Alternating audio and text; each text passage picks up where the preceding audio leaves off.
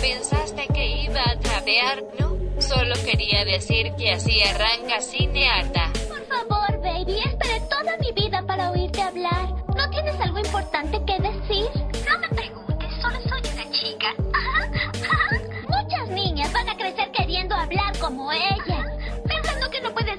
Adornos cuya única meta en la vida es verse bonitas, casarse con un rico y pasar el día en el teléfono hablando con sus igualmente vacías amigas de lo fantástico que es ser bonitas y conseguir un esposo rico. Cinearta.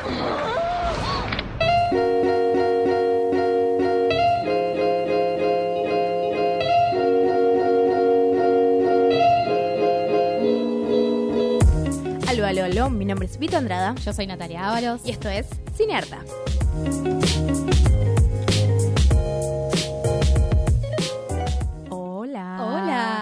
Estoy pensando que quiero hablar más lento. Voy a, voy a hacer mi propio challenge. Challenge Vito. Muy bien. Vicky Donde tengo que habla hablar mucho más lento. Y yo grito al palo así fuerte, resarpado para que el operador me odie. Claro, bien, besito.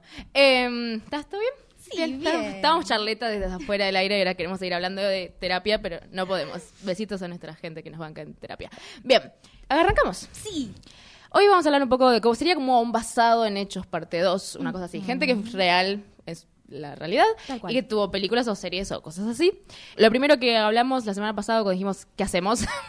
con este fucking programa fue bueno, a ver, hablemos como de íconos feministas pop en algún punto y a las dos instantáneamente dijimos Frida. Frida Kahlo. Que yo siempre pienso como Frida tal vez no quiso ser un imán en tu heladera. No, no, seguro que no. Yo creo que estaría ofendidísima con el trato que le hemos dado a su imagen durante los últimos Porque años. eso, es como esta popularización, y por, eso la palabra pop, de esta gente que yo creo que no quiso, no sé si quiso la fama, igual particularmente sé que quiso ser reconocida, pero no este tipo de tipo pop Britney, ¿entendés? Tenés el imán de Frida y al lado el de Britney, es como, ¿qué, se perdió en el medio? Y es el capitalismo rotundo que hace que una obra de arte se convierta en un montón de figuritas para vender a 10 centavos. Y también tenemos la representación audiovisual. Tal cual. Tenemos la película Frida con Salma Hayek, una diosa, Diosa, mal. espectacular, que de hecho estuvo en la producción de eso. Fue como un proyecto así que ella llevó la producción de Weinstein en ese momento. Pensemos que Salma Hayek eh, se había hecho una carrera en, el- en los años 90, se disparó su carrera gracias a las películas que, hizo en la, en la productora de Weinstein, que como sabemos hoy es el ser más odiado de todo el universo y un odiado específicamente de este podcast eh, por las diversas acusaciones de abuso que tuvo. Y aparentemente con Salma Hayek y Frida pasó justamente esto. Eh, Salma le llevó este proyecto porque la verdad es que no había otra forma de lograr que un proyecto de esta envergadura se realice. Y Weinstein se aprovechó básicamente para seguir acosándola constantemente, algo que ya venía pasando en todas las producciones que hacía, él se le aparecía en las locaciones, en su habitación, le ofrecía sexo, duchas, Masajes. pelotudo full time. Totalmente. Y justamente cuando, cuando Salma lo, le lleva este proyecto, tiene como algo de dónde agarrarse, básicamente. Y les empezó a hacer como demandas así muy, muy fuertes, como que tenía que poner más plata, como que tenía que reescribir el guion, como que se empezó a, a a aprovechar un poco de eso.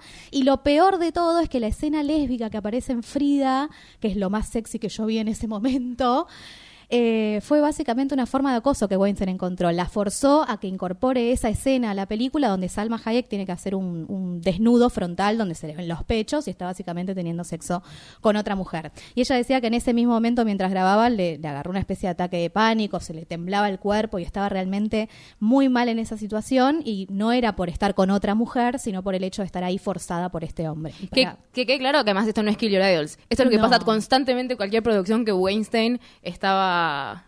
incluido, digamos, y que ponía plata y condiciones, digamos. Exactamente. Me pone re triste porque a mí la peli me había gustado. Es una de mis películas favoritas, honestamente. Me parece que Salma Hayek hace una interpretación espectacular. De hecho, se le estuvo nominada a un Oscar. La película ganó también algunos premios. Y me parece que lo más, lo más duro de todo es que se haya jugado justamente con la sexualidad de Frida Kahlo, ¿no? Esta cuestión de tener que poner esa escena lésbica como para mostrar que ella era torta. Que sí, era bisexual ella, pero no era para mostrarlo de esta manera, para los ojos del varón, ¿no? Era como una forma de empoderamiento para ella. Claro, sí. Ay, bueno, me quedé re triste con esto Frida. Pero, Pero, bueno, pero hermosa está- igual. Seguimos entonces con íconos populares, podríamos decir. Ay, sí, se me empieza a mover el cuerpo. Ay, pasó toda esta situación. Nati quiere hablar de una película llamada, Selena. que habla obviamente de la artista llamada Selena. Yo vi. ¿Eh? Ah, yo vi Sheila. Selena. Ah, no, sí, yo vi sí. Selena y no me gustó nada. Yo sé, yo sé, yo estaba re convencida que te iba a gustar porque había música, porque estaba J-Lo, porque era un personaje de verdad y no, está bien, es un poco viejita y... No, es que me sé. aburrió. Como dije, en, en un momento tipo como que me enojé, como diciendo tipo, ¿por qué Nati quería que yo viera a Selena? No tengo nada para comentar. Así que ahora Natalia nos va a dar los argumentos de por qué tenés que ver Selena. Muy bien, Selena es una, una película de cuándo, chicos, de cuándo? De los años 90. 1997 se hace esta película con la maravillosa Jennifer López, que tengo una relación de amor y odio con ella, honestamente. Ah, yo la quiero. Yo ahora es youtuber. Bueno, ¿viste? Sí, la Pero quiero. yo la tenía con esta imagen como de la diva, como que era de esas personas que, que, que pe- pedían cosas escandalosas en sus camarinos y como que era demasiado Sí, diva. coche, que es muy diva, Diva, la exactamente. palabra de diva. Pero la verdad es que cada película que J lo hace, yo la voy a ver. Es un placer culposo constante. La ahora sale una, la vas a ir a ver. ¿Cuál? ¿Cuál sale ahora? Ah, bueno, la tengo que ver, pero dicen que hay, que hay representaciones no muy fidedignas del trabajo Mm. sexual, pero sí, con más razón la vamos a tener que ir a ver. Pero bueno, acá empieza eh, la carrera de J-Lo como, como, como actriz, en realidad ya había, había hecho algún otro proyecto, pero como esto la catapulta la fama, ¿no? Como actriz específicamente. Y cuenta la historia de Selena, que es la primer cantante latina que se logró abrir paso en la industria de la música en Estados Unidos, ¿no? Ella era una, una mujer mexicano-americana que básicamente viajaba con su familia contando, cantando música muy mexicanota. Eh, y en ese momento todavía estábamos con que la música que era en español no se escuchaba en Estados Unidos. Claro, no había tipo un Bad Bunny y un J Balvin Exactamente, ahí metiendo no había deditos. forma. Estaban todos los latinos tratando de lograr entrar en ese mercado, porque era donde realmente estaba la plata y donde realmente te podías hacer la América. Bueno, Sí, sí, sí, Bueno, si la vemos desde hoy, la verdad es que Selena no, no es necesariamente como el feminismo, así que chorrea No, no. zarpado, Me da la empoderamiento. sensación de que no, de hecho. No, totalmente. Pero pensá que es del año 97, es muy viejita y tenemos que tomar en, el- en cuenta el contexto de Selena. Esto de que venía de una familia que era muy desprestigiada para los yankees y que se logró abrir paso, básicamente. Y me parece que lo más interesante es- son las pequeñas joyitas que podemos encontrar en la, en la película, que algunas aparecen en la vida real, pero no necesariamente. Pero lo que van es a tratar de construir esta imagen de una mujer empoderada eh, que trabajaba mucho y que logró ser exitosa gracias a su propio trabajo. Y además tenemos esta cuestión de que se termina enamorando de un chico, que al papá no le gusta nada, el papá era muy no te pongas corpiño en el ah, escenario.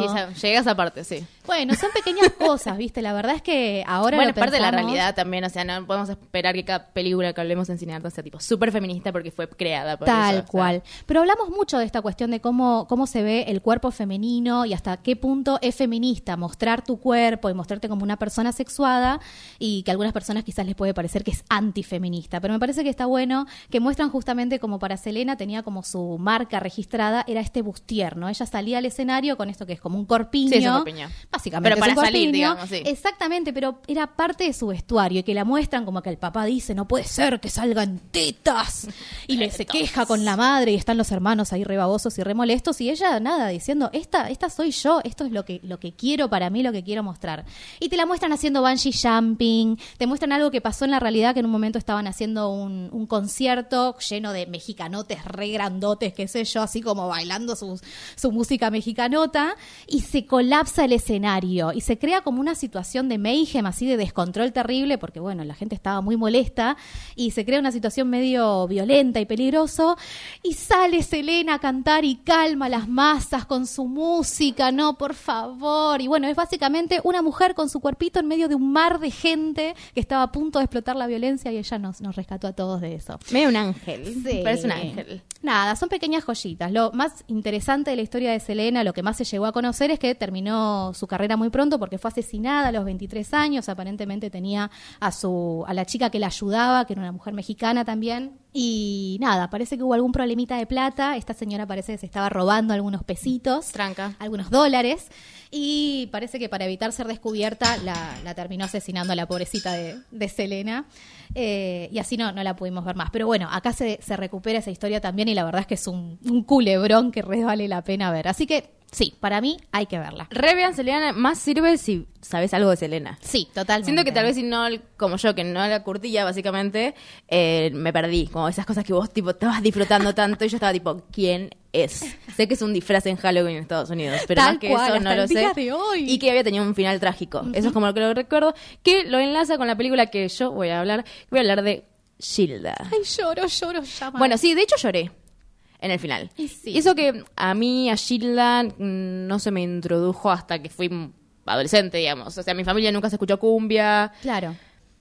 no fui a casamientos, o sea, como que no había espacio donde yo podía escuchar Gilda hasta que eventualmente se empecé a salir a lugares y se- la gente escuchaba Gilda. Entonces como que tengo un, como algo tardío con ella. Que igual pasan los años y encuentro en algo en ella muy como, no sé, algo medio, medio de esto del mito de la santa. Sí. No porque crea que tenga poderes y que sea milagrosa, pero hay algo en su ser que me, me transmite cierta paz, si se puede decir. Es medio raro, porque no la conocí, nunca la vi en vivo ni nada. Pero en este retrato particularmente de Lorena Muñoz, que es la directora, eh, que tuve la oportunidad de hacerle una entrevista hace muchos años acá en Nether. Qué grosa que sos. Sí, re, ¿viste? Eh, lo pueden buscar. Eh, y el guion lo hizo Tamara Viñez. Querían hacer esto, ¿no? Como hay un mito de quién es Gilda y querían como humanizar ese mito, digamos. Que es esta chabona que era eh, maestra jardinera y eventualmente dijo como, che, me gusta cantar, ¿por qué no sigo esto que mi padre me enseñó? Hay algo mucho de esto de mm, como cómo la marcaron los hombres, ya sea desde su papá, el manager, el esposo, o como hay cierta cosa en eso de ella. Es un mundo muy de hombres la cumbia. La cumbia es un mundo muy de hombres, una industria de hombres, y más que nada en esa época, en los 90, eh, la gente que hacía cumbia, mujeres, digamos, era tipo gente muy tetona y con muy que está todo bien, pero ella era tipo todo lo opuesto. Claro. O sea, usaba ropa corta eventualmente porque se tuvo como que ayornar a la industria donde estaba. Se decía que era demasiado flaca para la cumbia. Claro, demasiado flaca y demasiado cara de buenita y como muy nada, digamos. Maestra jardinera. Claro, y tenía que estar tipo en contra de la bomba tucumana, ¿entendés? Como que son dos personajes completamente antagónicos. Eh, y me parece que estuvo bueno esto que pudieron como rescatar ella como, como escritora también. Digo, si vos escuchás las canciones de Gilda eh, y se le sacás la música, la letra está buenísima. Sí. La letra es re melancólica, o sea, no es tipo doble sentido y cosas así que tal vez encontramos en ese género de música. Eh, no sé, me parece que, vuelvo a decir, nunca, yo no la conocí, por ende no puedo decir tipo, es igual a Gilda o no es igual, pero mucha gente que fue a las grabaciones que hacían como de fans, que, que realmente son fans y la han visto, eh, en cuando estaba viva y hacía shows, dicen que tipo Natalia Oreiro estaba muy bien Ay, sí. Y que como que se les ponía la piel de gallina porque como que encontrarlas en la realidad un, un pedacito, un par de minutos. A mí me pasó algo parecido, honestamente. Me pasa algo como con J. Lo, con Natalia Oreiro, que es como amor y odio. Como que hay Yo algo la banco. que- No sé por qué, pero no, no, Tu no me... tu veneno, tu Tal cual. Pero Sí. al mismo tiempo, la verdad es que es una mina que te agarra proyectos que están muy buenos y la verdad que actúa muy bien. No, a mí me re gustó cómo actuó. Digo, vuelvo a decir, no soy fan de ver entrevistas de Gilda, o sea, no sé si está impecable, pero a mí yo me convencí. Sí, En ese totalmente. sentido, y mucha gente fan también dijo eso, entonces pres- presiento que también estuvo bueno como gesto también para la gente que la sufrió, digamos, A full, su a pérdida. full. Eh, me gustó también que lo de la parte de la, de la trágica muerte que tuvo eh, fue muy al final. O sea, es el principio que es el cajón y la gente, pero no se la ve a ella. Y el final es tipo una luz que se le viene. Nada más, ¿entendés? Nos fuimos a Logore de verla No. volar en los aires y cosas así horribles. Eh, además, este proyecto tuvo muchos cambios. Pensá que tuvo 17 guiones. Esta película sobre la, la A ver, era una historia sobre Gilda, que está basada en su propia historia, pero tuvo 17 guiones. O sea, imagínate todo el laburo. Fueron dos años de laburo. Wow. Sí, y dos meses de, de rodaje. Y además participó mucha gente que la conoce. El conseguir los, los derechos de autor fue un quilombo. Eh, eventualmente el hijo igual lo cedió. Y de hecho, cuando llegaron, llevaron el último guion, dijo tipo, está todo bien, no lo voy a leer, tipo, la voy a ver y listo. Como que confió tanto en, más que nada, en, en Lorena, que, que es la directora y la verdad es una capa. Eh, así que nada, me gusta también que mujeres puedan retratar mujeres. Totalmente. Y me gustaría ver más cosas. Viste que ahora como con las series ahora que aparecieron en la tele como que están retratando figuras argentinas y me parece que Gilda abrió un poco esto, como los retratos modernos al menos de esta gente. Así que en ese sentido, re. Quiero destacar el vestuario, porque esto, esta cuestión, por supuesto que hay mucho de la interpretación de Natalia Oreiro, ¿no? Pero el vestuario es re on point. Es exactamente igual a como era Gilda y la ves, te juro que la Es que, ves. es que si buscas fotos, ayer estábamos viéndola con mi hermana y buscamos fotos y es tipo, hay gestos Son idénticos, o sea, eso habla de una interpretación, la verdad, muy, muy grosa de Natalia Oreiro, que nada, tuve tu veneno, más que, ese- más que eso. Em, así que re recomiendo que vean Gilda y Nati les recomienda que vean Selena.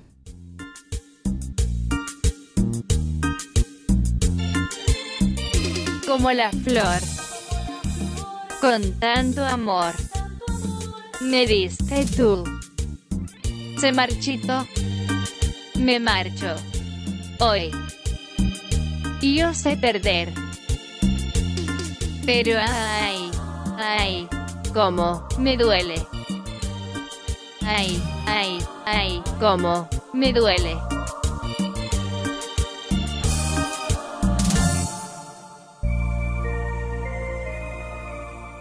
Igual yo no siento dolor, ja ja ja ja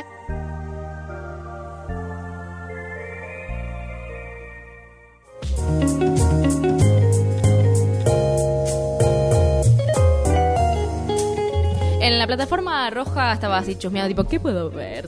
Además de todas las otras cosas que tengo que ver para Cinearta, pero quería como desconectar. No saben cómo nos esforzamos por ustedes. no, fuera de joda, que sí, es un montón de laburo esto, aunque no parezca. Eh, bueno, y estaba chusmeando a, ver qué había como en biografías, para ver si había alguien copade. Y encontré a esta mujer que se llama Michalina Wisloka. Sí, es polaca. no jodan. De hecho, quise traer los nombres de los actores y actrices. Imposible. No, no, no, no te vamos a Googleenlo. entender. Estoy hablando de la película El arte de amar, sería la traducción. En inglés es The Art of Loving. Es una película polaca del año pasado que la dirigió María Sadowska. También, googleenlo. Mujeres directoras. Sí, mujeres directoras, que habla de Mikalina Wisloka. Mikalina pasa toda la época de cuando ya era joven, tipo Polonia, nazis, zafa de pedo. Que yo dije, oh, esto va a ser, se van a centrar sobre los nazis de nuevo. Tipo, no quiero ver otra película sobre nazis y gente zafando o no. Eh, y no, nada que ver, son tipo 10 minutos de la película, nomás que te dicen como, ella pasó por esto, como para que sepas que estaba en esa situación de Polonia. Eh, y luego se pone con un chabón, ¿Va a ir con spoilers? Sí, porque es la historia de una persona, por ende, si googleas a esa persona, te va a aparecer todo lo que pasa en la película. Ella eh, era ginecóloga, pero particularmente, eh, además de hablar de la anatomía, cuando sus pacientes venían a verla, hablaba del placer. Ah. Como, como parte de la salud, como algo de que si tenías buena salud es porque sabías cómo llegar a cierto punto copado del placer, ya sea dándolo o recibiéndolo. Entonces, siempre la mina tenía un montón de pacientes esperando afuera porque era como la única que te decía, sin ser tipo, ay, yo te voy a decir qué cosas hay que hacer, digamos. El sexo es malo. Claro, ¿entendés? Y, y de una manera muy amable de decirte, mira, esto es el clítoris, esto tiene millones de nervios, o sea, te vas a estimular y vas a acabar probablemente por acá y no por acá, eh, intentalo igual. Eh, y ella, hay una parte que está muy buena que es como sesiones de autodescubrimiento y masturbación que les ponen como una carpita dentro del, del lugar donde le dice tipo, vos tenés que hacer esto y esto, se lo escribía en un dibujo y después la paciente, mientras ella le ponía música, ella no veía ni nada, para ver si algo le producía. Para, más que nada como para lo que yo entendí de esta peli, es como que todos somos merecedores de placer, digamos. Que si tu pareja no llega a conocerlo por algún la loca razón que sucede, que dónde está el clítoris o cómo se estimula o lo que sea, eh, está bueno que vos sepas también, para poder decir, che, es por acá o lo que sea. Esto estoy hablando es el 60. 1960 en Polonia, estamos hablando de comunismo, eh, y todo esto sucede mientras ella quiere lanzar su libro que se llama El arte de amar, justamente, donde eh, demuestra justamente cómo dar placer y recibir placer y muchas otras cosas, entre ellas la masturbación, que de hecho fue uno de los capítulos que el régimen comunista quiso sacar de- del libro, como está bien, yo te puedo llegar a editar este libro, pero la parte de masturbación no la quiero porque las mujeres no tienen por qué saber esto, no sé qué fue tipo. Y la mía se enojó tanto que eventualmente el libro salió medio como ilegal. Ay, la amo. Y cuando todo el mundo se lo estaba comprando ilegalmente, la gente dijo, bueno, está bien, le voy a dar el pase correcto. La historia del capitalismo que deja pasar el negocio por su mirada patriarcal. Era altísimo negocio, pero vuelvo a decir, esto es tipo fines de los 60, principios de los 70. Comprendo que haya tantas trabas. Digo, hoy hay tantas trabas Tal con la cual. ESI. De hecho, ella también fue muy revolucionaria en el sentido de hablar de la protección en cuestión de cuando coges, básicamente, eh, ya que era como muy tabú y quedaba la gente embarazada y ella había hecho muchos abortos ilegales, entonces como que como ya sabemos, la educación sexual es necesaria de que sos muy chico para algo, para prevenir un montón de otras cosas, además de enfermedades, eh, pero también es una forma de cuidarte. Entonces, a pesar de que esto parece re lógico para nosotras en 2019, volvemos a hablar, es Polonia en el 70, em, y de hecho, me, está buenísimo esta mina que habla como, como que la vagina misma te da poder, ¿entendés? Como en el sentido de empoderarte de nuestra genitalidad o eso que tanto te dijeron que está mal, que hay que esconder, que no hay que tocar. Eh, me parece que, que haya existido esta mujer en la vida real, me parece copadísimo. Hermoso. ¿Y está centrado el trabajo de ella en, en, en la sexualidad de la mujer? Sí. O, de- ah, ah. O sea, el libro habla de ambas partes. Sí. Eh, pero ella estaba muy rompiendo las pelotas de que, tendría que haber educación siempre, ¿entendés? Claro. Desde la parte de placer y la parte anatómica, digamos. Ella era ginecóloga. Porque los primeros ensayos y estudios sobre sexualidad siempre era todo en base al pito. Es una Claro. cosa- Por eso cuando le dicen de sacar el capítulo de masturbación femenina, la mina dice, no, o sea, me está sacando tipo el centro de todo esto. Tal cual. Eh, y por otro lado tiene algo muy interesante la peli que muestra su relación poligámica que tiene con su esposo. Ah, no, ya me la revendiste. No, no, no, está buenísima. Además, yo no pensé que iba a pasar todo esto, pero me, despertó un montón de, cosas. Eh, él, ella está con un chabón de, de la armada o algo así, y la extrañaba mucho su amiga. Entonces, como que la invita a vivir con ellos, qué sé yo, y terminan estando los tres, eventualmente criando dos nenes, los tres. Pero obviamente que al público no lo saben, siempre saben como que están juntos, pero no que son una pareja de a tres, digamos. Eh, y que los tres están con los tres, digo, no es que el chabón estaba con las dos y nada más, sino como que ella también quería estar con su amiga y que era como su hermana, básicamente. Y mm, hay dos hijos, que es uno es de una y la otra es la otra. En un momento se separan. ¿Qué pasa ahí? Uno se lleva a un nene, el otro se lleva a otra. Quilombo. Pero si vos lo pensás, yo tampoco sabría qué hacer. Tal cual. Como que en un momento me quise poner a juzgarlo y fue tipo, no, yo la verdad realmente no sabría qué hacer. Hay parejas de a dos que hacen lo mismo, o sea, no pasa por ahí. Pero, pero claramente en este mundo como patriarcal y heterosexual es obvio que se la queda a la mujer porque bla. Claro. Y caemos en esas cosas, ¿no? Pero está bueno pensar qué le pasaba a esta pareja de a tres teniendo dos hijes en el 70, 60. Me encanta porque Polonia. me hace acordar mucho a la historia de Kinsey, viste que también es un hombre que escribió un libro en un momento donde no había estudios sobre sexualidad y bueno, básicamente creó como una escala, viste, como que mostraba que era normal que las personas cayeran en una escala muy amplia entre lo que sería la homosexualidad y la heterosexualidad. Básicamente fue el primero en plantear que no es que sos o, o O una, una cosa, cosa, o la otra, como que hay un espectro muy grande y básicamente hizo un montón de encuestas a gente de manera anónima como para poder establecer ciertos criterios con respecto a qué era la sexualidad humana. Y él también en su vida real empezó a desarrollar una relación poligámica. Siento que de alguna manera uno empieza a, a Sí, a romper expandir, las cosas. claro, y bueno, y terminas ahí. Amor libre para todos. Claro, Eh, me parece que está bueno para poder pensar como, viste que ahora es como, aparecen un montón de parejas amigas eh, como, como abiertas o poligámicas y es tipo, ay, estas cosas modernas, viste que le escuchas siempre. Y es como, no, mirá, pasa hace 700 mil años solamente que no era tan público. Eh, me parece que está bueno para ver que estas cosas pasaban en Polonia. en Tal 60, cual. rarísimo, como súper random. Así que recomiendo un montón.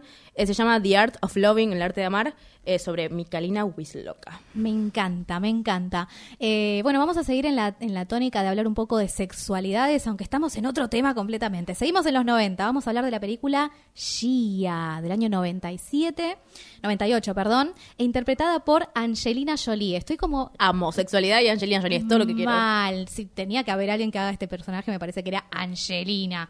Gia fue básicamente Gia Karanji, una chica que, de Filadelfia que se volvió la primer supermodelo bisexual. En realidad hay mucho debate alrededor de su sexualidad, de si era lesbiana o bisexual, pero básicamente que le gustaban las chicas, le gustaban las chicas, y eso en ese momento era súper novedoso. Imagínate que eh, cuando ella empezó a hacerse conocida a finales de los 80, eh, todavía ni se había inventado lo que hoy se llama el lesbian chic, que es una forma de estética de la moda.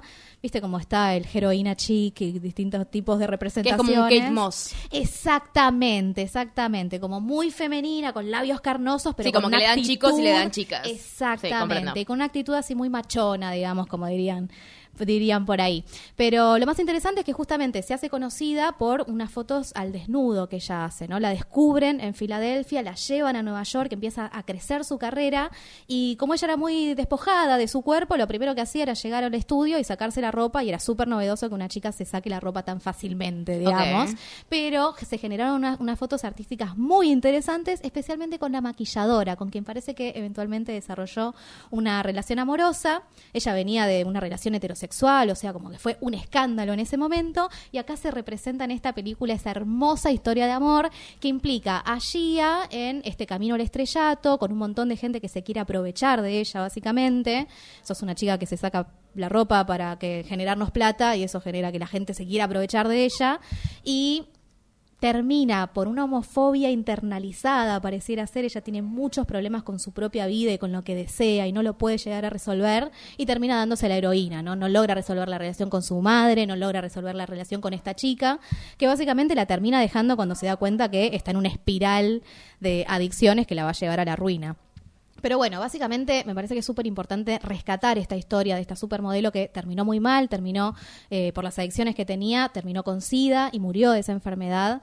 Y, y era muy jovencita ella y la verdad es que le hicieron bolsa, ¿viste cómo son los medios, no? Como que se tomó de una perspectiva muy amarillista por la vida que ella llevaba, como Es si sí, fuese era, todo su era la que salía de la norma, además. Exactamente, pero es súper valioso que una mujer estaba tan empoderada con su cuerpo, tan decidida a mostrar una cierta estética que tuviese todo que ver con cómo ella era en la vida real y de alguna manera se hizo su propio nombre con características propias, con ella eligió su marca de alguna manera. Es una lástima que se haya hecho tan pública su vida privada porque creo que tiene mucho que ver con, con- con que haya terminado Claro. tan mal, algo que se demuestra maravillosamente en esta película. Angelina Jolie es una joya, por Dios. Yo sé que hoy ya es como una señora muy grande y muy anoréxica. no que- lo es. No. Anoréxica sí, pero no grande. Un toque. Pero bueno, la verdad es que también hablamos mucho acá de, de queerbaiting y de la falta de representación de personajes queer. Si bien en ese momento no se sabía mucho de la vida privada de Angelina Jolie y se podía llegar a parecer como que me metían a la chica hetero a interpretar Claro. a Gia, hoy sabemos que Angelina Jolie también eh, defiende mucho lo que son los, los derechos de las personas homosexuales y ella también tiene una historia de bisexualidad, como que ha dado a entender. Dio a entender, a mí me da a la entender, sensación, dio a entender. Todos entendimos que sí, y si no, que Yo no salga a decir que no, lo único que pido. porque me mata los ratones de los últimos 20 años, honestamente. Pero bueno, Gia, súper recomendada. Bien, entonces recomendamos The Art of Loving y Shia. Nos encontrás en Instagram como arroba cinearta.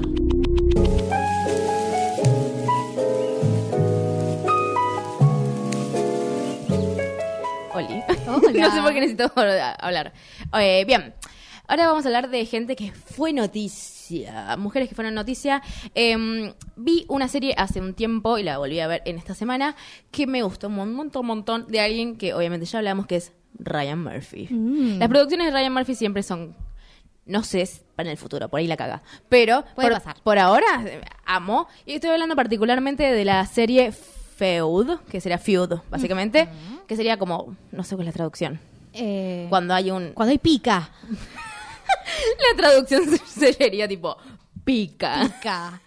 ok, que habla de la historia de Joan Crawford y Bette Davis. Joan Crawford, una mujer que supo ser la persona más bella en los 50.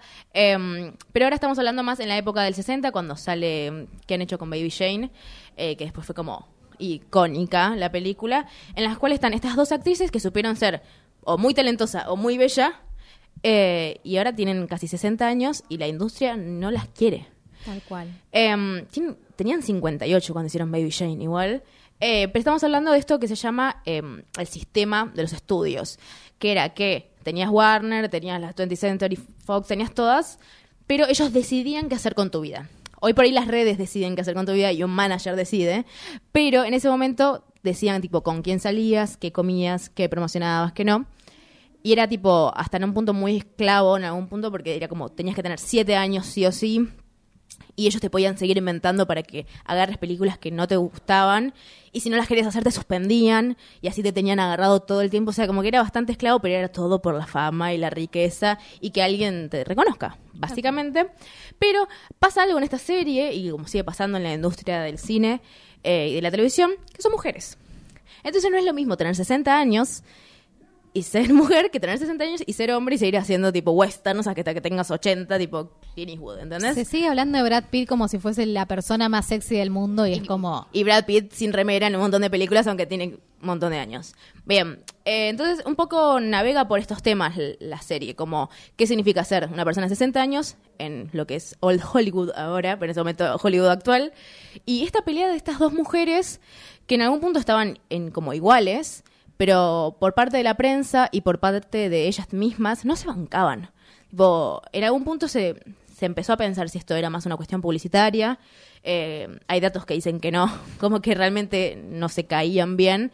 Pero yo creo que más que nada no cae en esta cosa de que se odian, que por ahí pasa que no te llevas bien con una mujer, sino porque solamente hay lugar para una mujer grande en Hollywood. Siento que eso es lo que hace el núcleo de esta serie, ¿entendés? Como, no sé, siento que va más que nada por eso, más que el catfight, lo que sería tipo pelea de gatos. Que es un retrato más de cómo la industria empuja a las mujeres a pelearse por el único lugar que está dispuesto a darles. Es por qué no le dieron dos lugares, porque una era súper linda y iba para ciertas cosas, y otra era más, más talentosa, más tipo, más como actriz de teatro. Tal cual. Nada que es Bette Davis. Eh, y es esa cosa de que el poder estaba en los hombres y nada más que en los hombres. De hecho, hay un par de capítulos en el cual la asistente de dirección quiere di- dirigir una película que ella escribió y le dicen como, buenísimo, pero no, la verdad que no, como seguí dirigiendo, seguí asistiendo y vas a estar mejor y vas a tener laburo, digo. No sé, como John Crawford le dice, está todo bien, me parece buenísimo lo que estás haciendo, pero yo no me voy a gastar mi última chance de aparecer tal vez en cine y que sea un, algo que la gente no quiera, ¿entendés? Porque hay una directora mujer. Ah, Eh, vuelvo a decir, esto no es una serie feminista, claramente, pero muestra qué, qué sucede con las mujeres y qué pasa hoy en día también. O sea, yo- si ves la tele 10 segundos, no hay nadie que pase los 55, 60, excepto tipo dos o tres actrices, y muchas van a teatro, que tampoco están yendo muy bien. Entonces, me parece que a pesar de que esta historia sea de los 60 y todo este, este glamour de los 60 y lo que es el Hollywood, pero me parece que sí es súper actual. me encanta, me encanta el casting que hicieron además. Está Está como Joan Crawford, está Jessica Lange, Dios. que es la chabona grande que siempre labura con Ryan Murphy, básicamente. Y está como Bette Davis, Susan Sarandon, con esos ojazos, que pare- muy parecida a Bette Davis. Em, me parece que, na, me- no sé, me re gustó, tiene pocos capítulos, además son ocho capítulos, o sea que la re podés ver. Eh, yo vuelvo a decir, la, re- la reví esta semana, como que es re posible. Y es Ryan Murphy, es muy graciosa, es muy tragicómica al mismo tiempo. Así que re recomiendo que vean Feud o Pica. como nosotras decidimos llamarle. La Pica. La Pica. Bueno, yo voy a hablar de una película que ya es muy conocida, Ah, porque recuerden que esta parte de la sección es tipo gente que fue noticia. gente que fue va. noticia. Vamos a hablar de La Huérfana, ¿no? ¿Por qué coño vamos a hablar de la ¿Por huérfana? qué hablamos de La Huérfana, película de terror con nuestra niña Esther, que finalmente la familia se da cuenta de que adoptó quien pensaban que era una niña y en realidad era una señora grande que tenía algún tipo de enanismo? Siento que esto lo escuché en la tele hace muy poco. Ajá, ¿por qué? Porque la semana pasada volvió a pasar. No puedo creer que esto haya pasado en serio, me pone muy nerviosa. Totalmente. Bueno, igual está en duda, ¿viste? Está como todavía estamos tratando de descifrar qué fue lo que pasó. Pero básicamente la película La huérfana ya está basada en un caso real de una chica que efectivamente había hecho esto hace un par de años. Que es con hacerse pasar por alguien. menor, un inf- una, una niña, aprovechándose de una condición física que hacía que su cuerpo no crezca tanto como los demás y entonces tenía un cuerpo que podía llegar a pasar por niña. Y de esa manera lograba no tener que crecer nunca, Peter Pan, ¿no? Miede, Sí, mucho miedo. Pero bueno, la historia original, la de Esther, justamente tenía muchos elementos de miedo, como que se decía que esta chica tenía más de algún problemita mental que hacía que sea muy violenta y bueno, hay una historia de terror ahí muy interesante y por ahí sale la huérfana. Pero aparentemente la semana pasada pasó algo parecido, eh, esta vez con una chica que se llama Natalia Grace Barnett. Natalia, me encanta.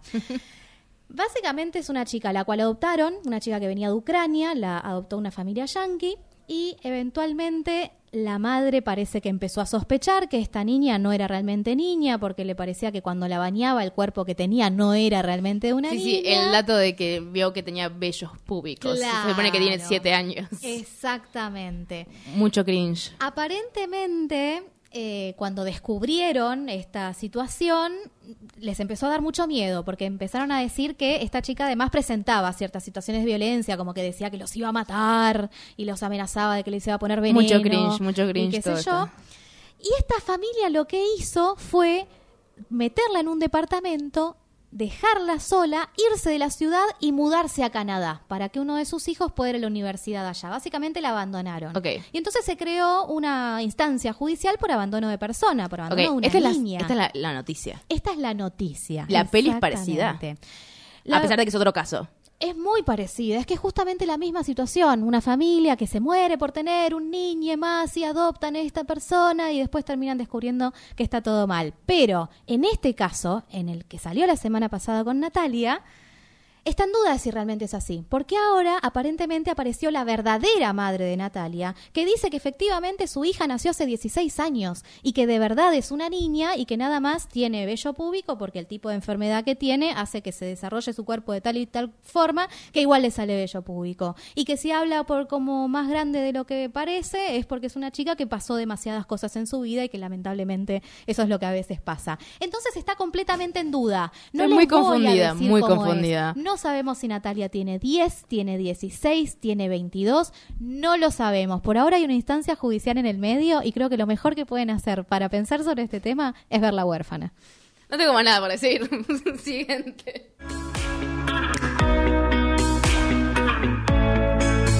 Llegó el matar. eh, Llegó el matar. Vamos a arrancar de nuevo. Llegó el momento de matar gente. Kill your Kardashians. La estoy pasando muy mal desde que me enteré que Kill Your Idols va a entrar las Kardashians. Lo sé, lo sé. Vamos a dejar esto muy en claro. Nos gustan los reality shows. Sí. Nos gusta meternos en la vida privada de la gente, nos encanta, Sí. esto es así. Y admiramos muchas cosas de las Kardashian. Sí. Hay una beta empresarial que ha sabido, han sabido explotar. No me voy a meter con esto de que somos el self-made millionaire porque no, mi amor. Ya eran millonarios con su padre. Ya lo eras, pero... que hay- defendió a Jay Simpson. O sea, hay ya un empezamos medio mal. montón de cosas para hablar.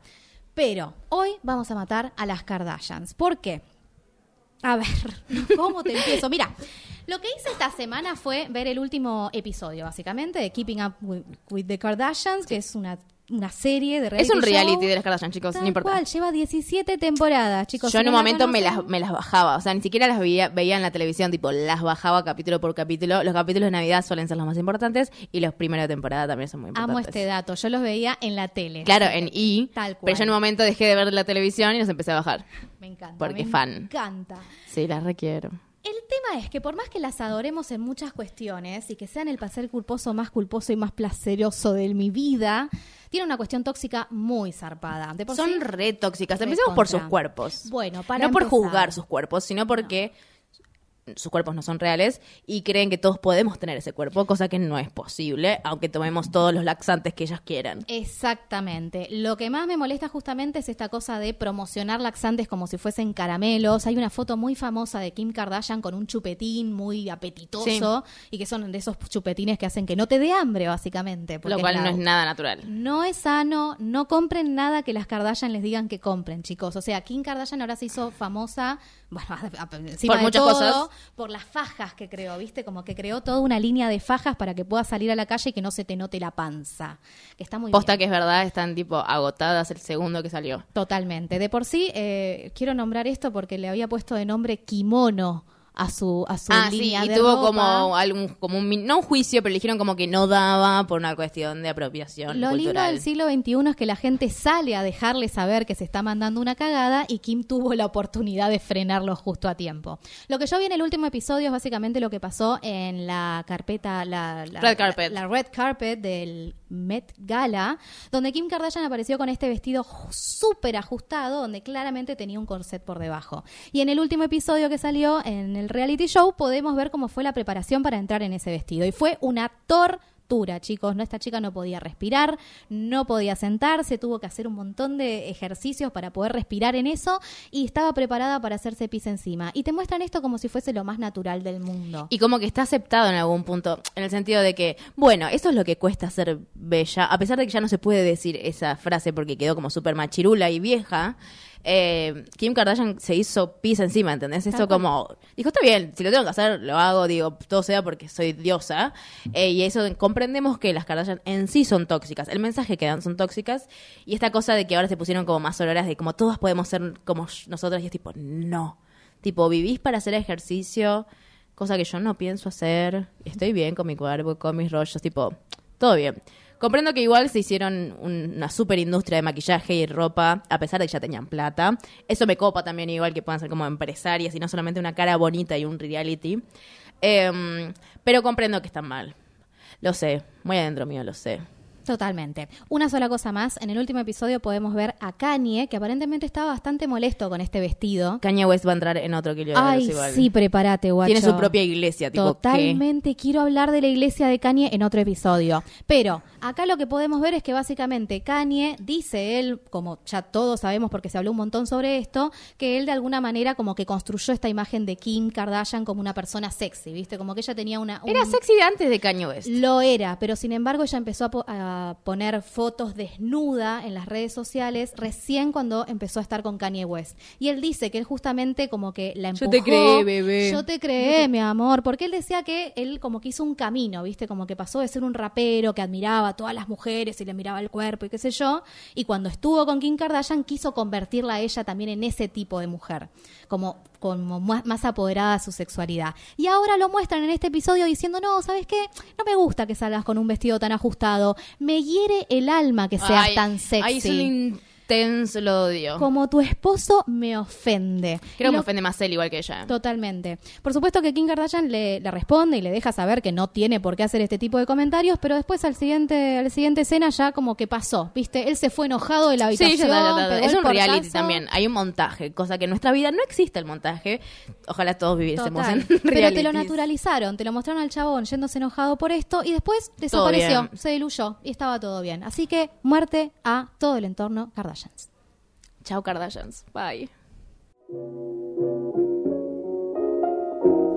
Antes de irnos vamos a recomendar dos cosas. Recomiendo eh, A Very English Scandal, que es, es justamente porque esto básicamente es placer culposo, guilty pleasure, y la idea de este guilty pleasure es que siempre vamos a encontrar cosas como que, nos dan un poquito de culpa. ¿Y por qué me da un poquito de culpa? Porque está Hugh Grant en esta serie, pero fue una de las mejores series del año pasado eh, que retrata básicamente lo que fue la historia de Jeremy Thorpe, que era el líder del Partido Liberal en Inglaterra 1960, que tenía un amante hombre y que tuvo un alto quilombo porque nada, él no quería saber que. Él no quería que se demostrara que él era gay, básicamente, públicamente, y llegó hasta eh, querer matarlo, y fue el primer líder político de Inglaterra en estar en un juicio por intento de homicidio. Fin. Si no querés ver eso, son tres capítulos, Hugh Grant.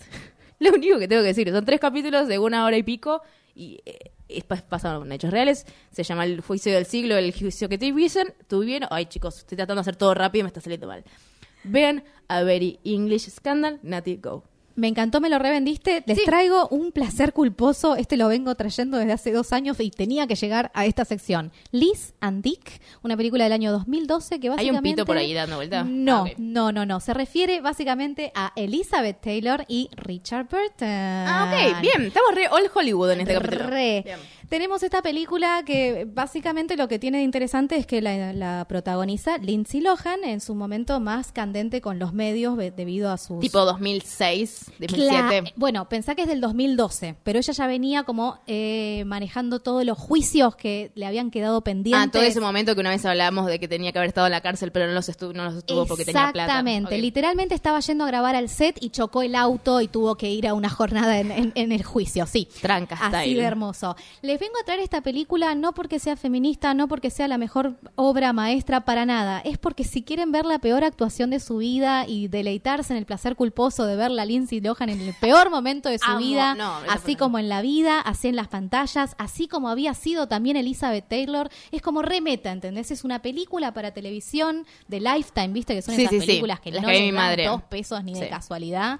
Es, es como un accidente de tránsito que no puedes dejar de mirar. Te juro que cada vez que Ouch. estoy triste, yo miro esta película y me siento mejor. ¿Cómo se llama? Liz, and Dick. Bien, como se darán cuenta, Cinearta es un espacio muy libre en el cual te podemos recomendar desde algo tipo muy loco como Sean Crawford y Bette Davis hasta la película de Lindsay Lohan y la última de Hugh Grant. Em, amo que seamos así. Estoy muy feliz de estar en este espacio y ya estamos terminando, ¿no es cierto? Sí. Bien, agradecemos entonces a Facu Tapia por la producción y coordinación, a la China Baldonado por la edición, al Lobo por la operación, a Radio Éter por este hermoso espacio. Esto es una producción de Sigue Top, búsquenlo en las redes. Obviamente nos pueden seguir a nosotros también en las redes con arroba cinearta. Mi nombre es Vito Andrada Soy Natalia Ábalos. y esto ha sido Cinearta.